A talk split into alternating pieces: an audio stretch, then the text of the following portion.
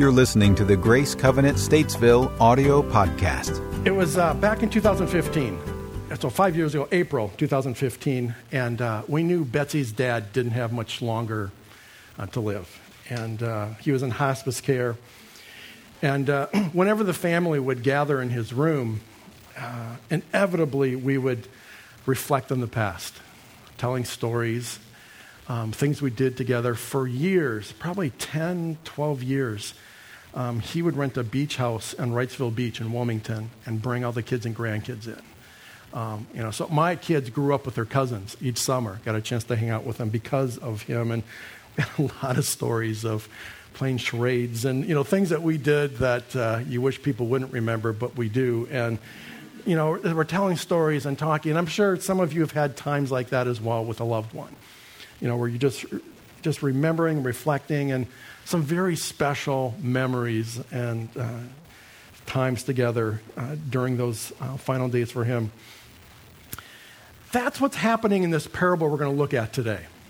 Now, um, you may recall we're in a series on parables, the parables of Jesus that he told. And a parable is nothing more than a, a short, fictitious story that's intended to reveal a deeper meaning. So it takes real life circumstances, real life setting, and it reshapes it to, to reveal a deeper meaning and a deeper understanding. Most in parables that Jesus told were intended to convey in truth about the kingdom of God. He would always, he, a lot of the parables he would begin with, in the kingdom of God, this happens, or the kingdom of God is like. And that was so it was, and he'd tell a real life situation to reveal a larger spiritual truth. And his parables were intended to reveal what life should be like for those who followed him. So the context for today's parable is that Jesus is coming to the end of his life. From the chapter immediately following this parable, we know that Jesus tells this parable on a Wednesday in 36 hours, around 36 hours, he's going to be arrested. In about 48 hours, he'll be gone, crucified on a cross. So on this day, Jesus and his disciples have gathered together, just like we did with Betsy's dad, except with one twist. Jesus and his disciples didn't reminisce about the past. They didn't reflect on old times. Hey, remember the time that Peter, you know, they didn't do that. That wasn't the point of this gathering. Instead, Jesus is looking ahead and he's preparing his disciples for life after he leaves them. So, to do so, he uses, again, he uses real life circumstances to convey the understanding. In this particular parable, he uses the illustration of a wedding. and so, there was a sense of urgency as he told this parable. He knew that after he died, he would rise to life again, but that he would not remain with the disciples, but re- would return to heaven, leaving them on their own. However, at the appointed time, at some time in the future, he would come back for all of his followers. And he would take and take them back to heaven with him. And because of that, because of that time down ahead in the future, because of the unknown timing of that, they needed to be ready. So, this parable had important meaning to Jesus. He wanted his disciples to be ready. and we need to take note of his words because they're even more important to us today. So, the parable is found in Matthew chapter 25. So, if you want to follow along on your um, own device or your own Bible, uh, that's great. Or you can watch and read on the screen here. At that time, the kingdom of heaven will be like ten virgins who took their lamps and went out to meet the bridegroom. Five of them were foolish, and five were wise. The foolish ones took their lamps, but did not take any oil with them. The wise ones, however, took oil in jars along with their lamps. The bridegroom was a long time in coming, and they all became drowsy and fell asleep. At midnight, the cry rang out Here's the bridegroom! Come out to meet him. Then all the virgins woke up and trimmed their lamps. The foolish ones said to the wise, Give us some of your oil. Our lamps are going out. No, they replied. There may not be enough for both of us and you. Instead, go to those who sell oil and buy some for yourselves. But while they were on their way to buy the oil, the bridegroom arrived. The virgins who were ready went in with him to the wedding banquet, and the door was shut. Later, the others also came. Sir, sir, they said, open the door for us. But he replied, I tell you the truth, I don't know you.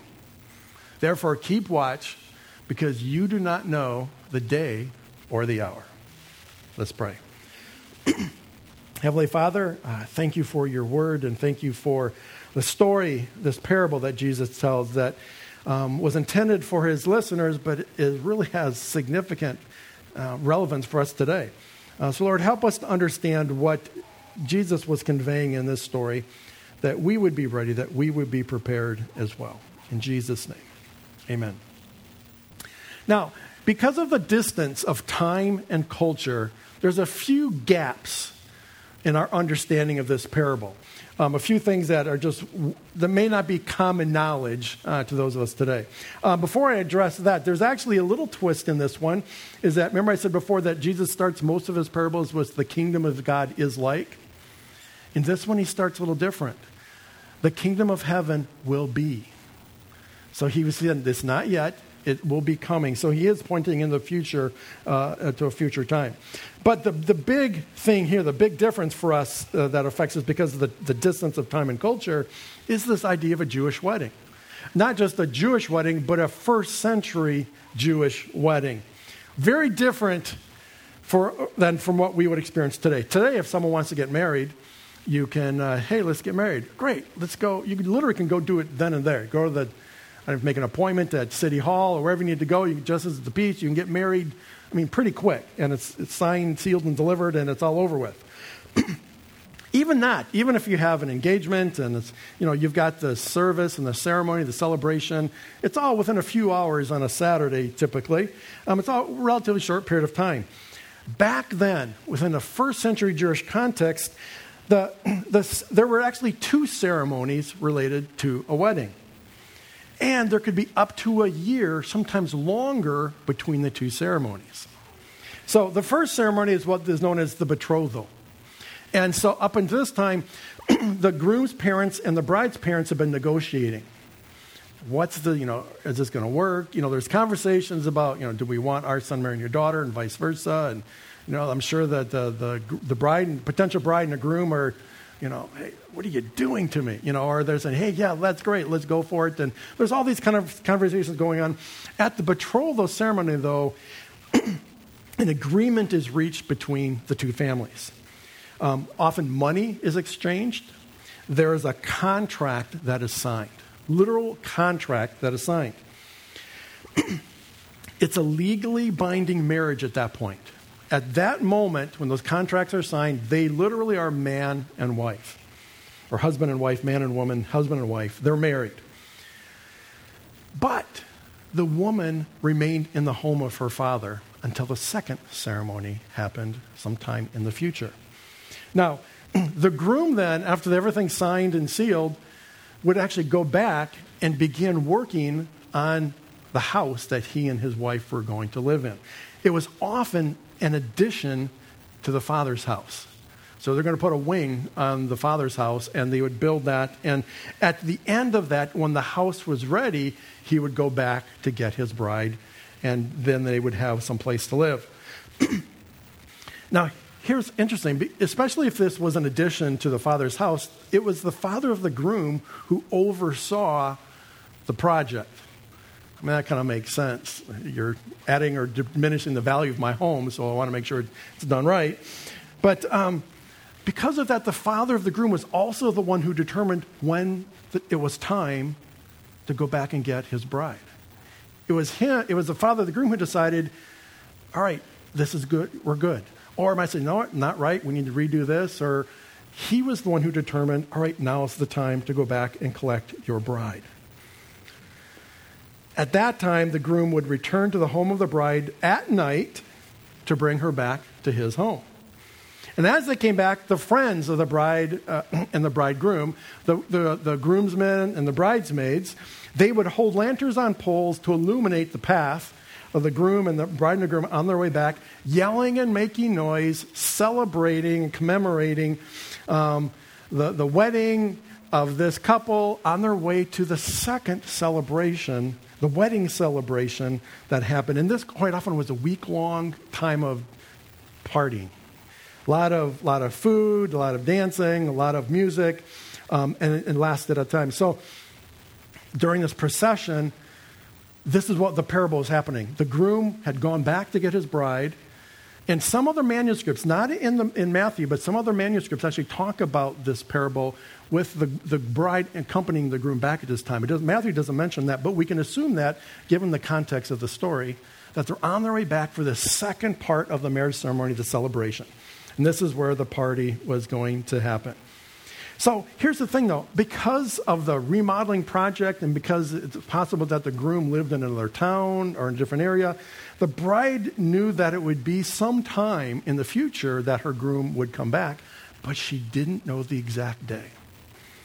She didn't know the exact hour. He could come back in a year, could come back sooner, he could come back later. She had to be ready. The bride needed to be ready at all times. So, with this understanding of a first century Jewish wedding in our background, um, what might be some takeaways from this parable that we can look at here this morning? I think the first uh, takeaway for us might be this Heaven is a prepared place for prepared people. Does anything about this parable sound a little familiar? The groom returns to his father's house to build an addition. At a determined at a time determined by the Father, the groom returns for his bride. Listen to John 14. Jesus is talking to his disciples, and he says this In my Father's house are many rooms. If it were not so, I would have told you. I am going there to prepare a place for you. And if I go and prepare a place for you, I will come back and take you to be with me, that you also may be where I am. Clearly, Jesus is portraying himself as the bridegroom in this parable. His death and resurrection would be the first part, the betrothal ceremony of the marriage between he and his bride, the church, the followers of Jesus. He would leave to prepare a place for us, but he would come back again. So that's the first takeaway. Second takeaway might be this some things can't be borrowed. Contrary to the saying, something borrowed, something new, blue. That's right, yeah. So um, thank you. Obviously, it's a, it's a um, some things can't be borrowed. Did um, back? Some of us have to think a little harder on this. Think back to when you were in, in high school, or, or um, and someone come up to you and says, "Hey, can I? Did you do the homework last night? Can I borrow it?" Borrow it. It's like, um, now, if it was a really popular kid, you know, it's like, sure, you know, and, uh, but even then, even if it was your best friend, there's a party that's like, ugh, I did all the work, and you get the same benefit of doing nothing. And there's a party that feels like just, ugh, it's just not right. Um, that's kind of what's going on here. When the bridegroom eventually comes, the five foolish bridesmaids realize they don't have enough oil to keep their lamps burning, so they ask the other five bridesmaids, the wise ones, to give them some of their oil. The wise bridesmaids refuse. I mean, it looks like the way the story reads out, they didn't even like think about it. Like, no. I mean, it was immediate. And how many of you, your first thought, if you can think back to the story, your first thought is, well, that's not very nice. Why aren't you sharing? Um, I mean, isn't that something we should do? Isn't that kind of selfish, not wanting to share? A um, couple thoughts just about that, because that's a, that's a genuine response when you read about that. First, this parable is not a lesson about ethics. That's not the point of this. The point of the story is not about sharing. The point of the story is about being single minded in our preparation. Okay, so that's the first one. The story was not intended to cover every possible scenario, it was intended to cover a very specific one. But here's the most important thing about this. Secondly, it's important to point out that the wise bridesmaids didn't have a surplus of oil. It doesn't say that they had this huge reservoir. They had brought extra, so that when, they, if, when it was run out, they could replenish. They had, because they brought extra, they had just what they needed. It's not as if they had a bunch left over and they were selfishly hanging on to it. They, have now, they now have just enough to keep their lamps burning. That's why they said, hey, if we give some of this to you, we're all going to run out. And that's not right. It's not right for you to ask us to do that. But the message in this parable here is very clear. Each of us is responsible for our own lives. You cannot depend on the faith of others a spouse, a parent, a child, a friend. You can't rely on their faith for your own outcome. You are responsible for your own life. And a relationship with God cannot be borrowed. It must be created and maintained yourself. Each of us is responsible before God for what we decide to do with our, our one life. Once this life is over, there are no more opportunities. Another takeaway might be this we must do first what matters most. Um, both of my sons are Eagle Scouts. I may have shared that in uh, prior stories, but uh, I don't know if any of you are familiar with Boy Scouts, but the motto is be prepared. Now, at the, at the end of uh, every one of their troop sessions, um, um, the scout master, you know, they were going through different things and reciting the motto and different things, and and he would say, you know, be prepared. And there's this pause, and in unison, the boys would always respond, "We are prepared." You know, and so it's just this awareness that you're you need to be prepared. and for for um, excuse me, the Boy Scouts were founded in the early 1900s by um, a gentleman. He's actually Lieutenant General in the British Army. Robert Baden Powell was his name. Founded both the Boy Scouts and Girl Scouts. Uh, were beginning in the early 1900s. For him, this idea of be prepared meant that you were always in a state of readiness in mind and body to do your duty. I, just, I thought that was pretty cool. For him to be prepared in mind, you, you do this by having disciplined yourself to be obedient to every order. Military guy. And also by having thought out beforehand any accident or situation that might occur so that you know the right thing to do at the right moment and are willing to do it. That's pretty cool. You anticipate, think through what might happen, and you're ready to actually respond if it comes up. To be prepared in body, you do that by making yourself strong and active and able to do the right thing at the right moment, and then do it. So here's the thing we can be lulled into a sense of complacency and think we have forever, but we don't. What we have is today, and today is what really matters. Listen, everything in this parable that Jesus was telling was normal to the listeners until Jesus got to verse 12, which is the groom's response to the knock at the door. Everything up until then was just a, a, a normal story. Bridesmaids fall asleep. Well, that's understandable. I mean, that's, I mean, it was late. And Notice here, they weren't, no one, no one was condemned for falling asleep. Sleep is a natural response to we get tired, it's late. Nothing in this parable suggests that we need to live unnaturally, that we need to do anything that's odd or different. Through the normal course of life is when the groom is going to come. So this isn't as if, all right, now we just need to sell everything we own and move to some mountaintop in some, in some other state and wait for the return. That's not what's being said here. If you notice, he comes in the midst of life, the normalcy of life. So the fact that the bridesmaids fall asleep, well, that's there. Okay, I get that. It's unfortunate, but they were tired, and that's fine. Now, the foolish bridesmaids run out of oil. Well, that's really regrettable, but I can see how that happens. I mean, you think the groom's is coming at a certain time, and you don't plan ahead, and again, it's regrettable, but I get it. I understand how that can happen. And the fact that the bridesmaids then come to seek entrance late to the wedding ceremony after the groom arrives, again, it's a week long celebration. What's the big deal? You know, yeah, they're a little bit late, and yeah, they're probably embarrassed, and yeah, it's, it's probably socially bad and all that, but really, I, they get that it was, it was something they could probably work out in their mind. But when the groom in the story replied, Listen, I don't even know you. Everyone at that moment said, Wait, what? What are you saying here? What just happened? Why? at that moment, Jesus had the full attention of all of his entire audience. They were hanging on his every word because this was not the outcome they were expecting. Now, if that weren't enough, Matthew records Jesus immediately telling two more parables right after this one.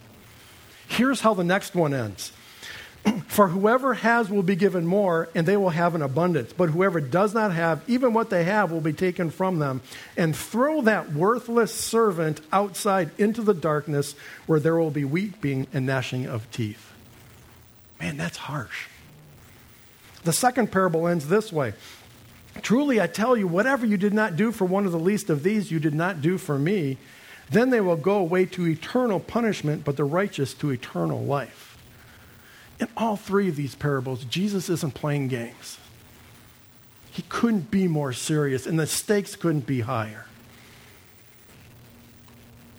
God's grace is not infinite. Now, God is infinite, and God is gracious, but His grace is not infinite. And what I mean by that is one day there will be judgment for each of us, and we need to be ready. Final takeaway for us this morning might be this Faith in Christ not only saves us from something, it also saves us for something. Not only do we get to spend eternity with him, Ephesians 2:10 tells us that we are saved by God's grace to live out our faith while we wait for the return of Christ.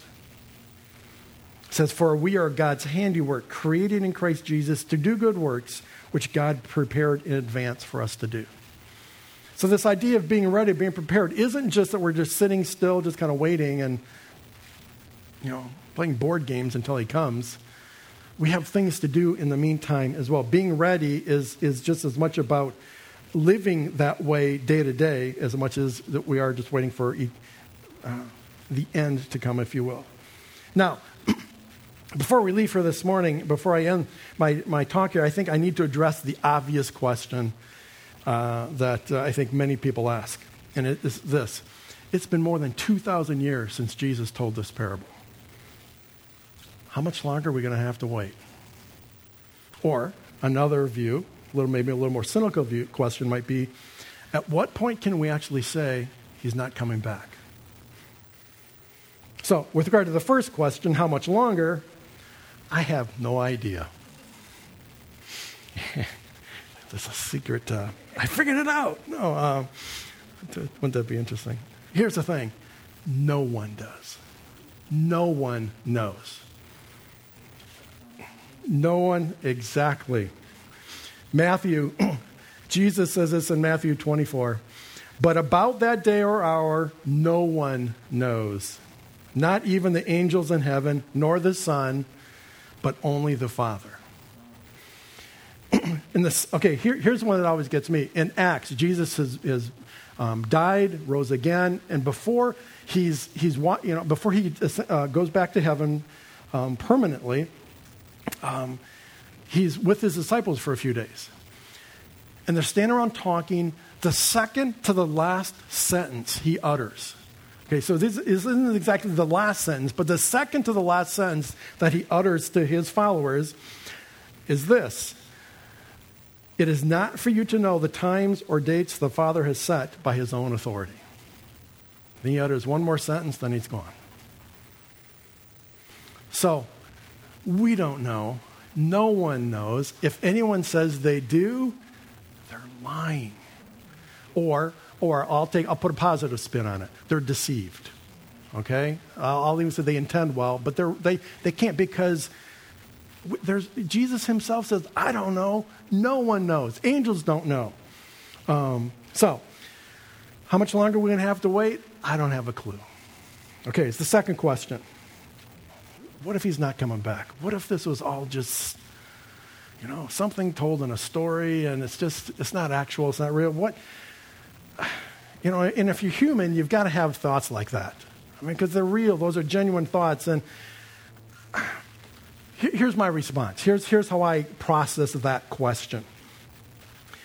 For, those, for 2,000 years since Jesus told that parable, those who have preceded us in faith, millions of Christ followers, they have longed for the day of Christ's return. In fact, Titus uh, 2.13, it refers to that day as the blessed hope. And I remember growing up and hearing people re- saying, Oh, can't wait for that blessed hope to come. And they were talking about is the return of Christ. So for 2,000 years, those who preceded us in faith have been longing and waiting for that day. The idea of Christ's return isn't just some random idea, it's central, it's foundational to our faith. It's a key part of who we are as Christ followers. It's part of what we believe is part of that. So, Here's the other thing, too, is we don't have the option to think that Jesus was just a good moral teacher. You know, he, he doesn't give us that option. Jesus, he either is who he says he is, or he was, he was a crazy lunatic who just had some really cool things to say. And some of them were good, but really, when he got down to it, he was kind of just not playing with a full deck upstairs. But here's the thing those of us who've been transformed by our relationship with Him know Him to be who He says He is. And it's true that we may pass before Jesus returns, just like Betsy's dad, just like others that we have lost in our lives here, some recently. Jesus, they, we may go before Jesus returns. But here's what I believe a deep conviction in my heart one day Jesus will return, and we need to be ready. Let's pray. Heavenly Father, I thank you for um, the chance we've had to uh, or dig into this parable a little bit and uh, just the warning by Jesus to be ready. And uh, Father, I know for me, uh, I get impatient waiting. And uh, this idea of waiting for you to return is, is something I've been hearing about since I was a little boy. And so, Father, it'd be real easy to uh, kind of just push this aside and say, ah, I, it may never come, or, or to think that I have a long time. But Lord, the fact is, none of us, none of us know that we have tomorrow. We all know all that we have is today. And so, Father, I pray that um, at the very least, we are ready for tomorrow. And uh, God, that our hearts would, would be prepared uh, for that. And Lord, that we would be thinking and living uh, that maybe we do have a life to live and a long life. And but Lord, spiritually and Lord, in our in our relationships with you and with others, we're living as if all we have is till tomorrow. And if that's all we have is till tomorrow, what does that need to do about today? How do we live today? So, Father, my prayer is that uh, you would uh, speak to each of us. And uh, some of us may recognize things in our life that maybe we've gotten a little lax, we've got a little careless, we've let slip, uh, we've gotten complacent. And uh, Father, I pray that you would help us and convict us for that, and that we would uh, begin to, to turn some things around, and maybe to shift direction a little bit and, and put our life back on track the way we think it should be according to what you've called us to live. Father, maybe there's some here today who really aren't sure if they're ready. The thing I love about what Jesus says is that we can be sure, we can know, that we don't have to live in doubt. All we have to do is surrender our life to Him, submit our life to Jesus, and to live as if we were pursuing and following Him. So, Father, I pray that anyone who might need to do that today would have the courage. Well, first, they'd have the self awareness to recognize it, but then they would have the courage to actually take that step, to actually surrender their life to you. Father, I just again thank you that you've called each of us to follow you and that you desire that each of us spend eternity with you in heaven. So, Father, we continue to put our lives in your hands and trust you for all things. In Jesus' name I pray. For more information on Grace Covenant Church, our service times, ministry opportunities, directions, and more, visit us at gracecovenant.org.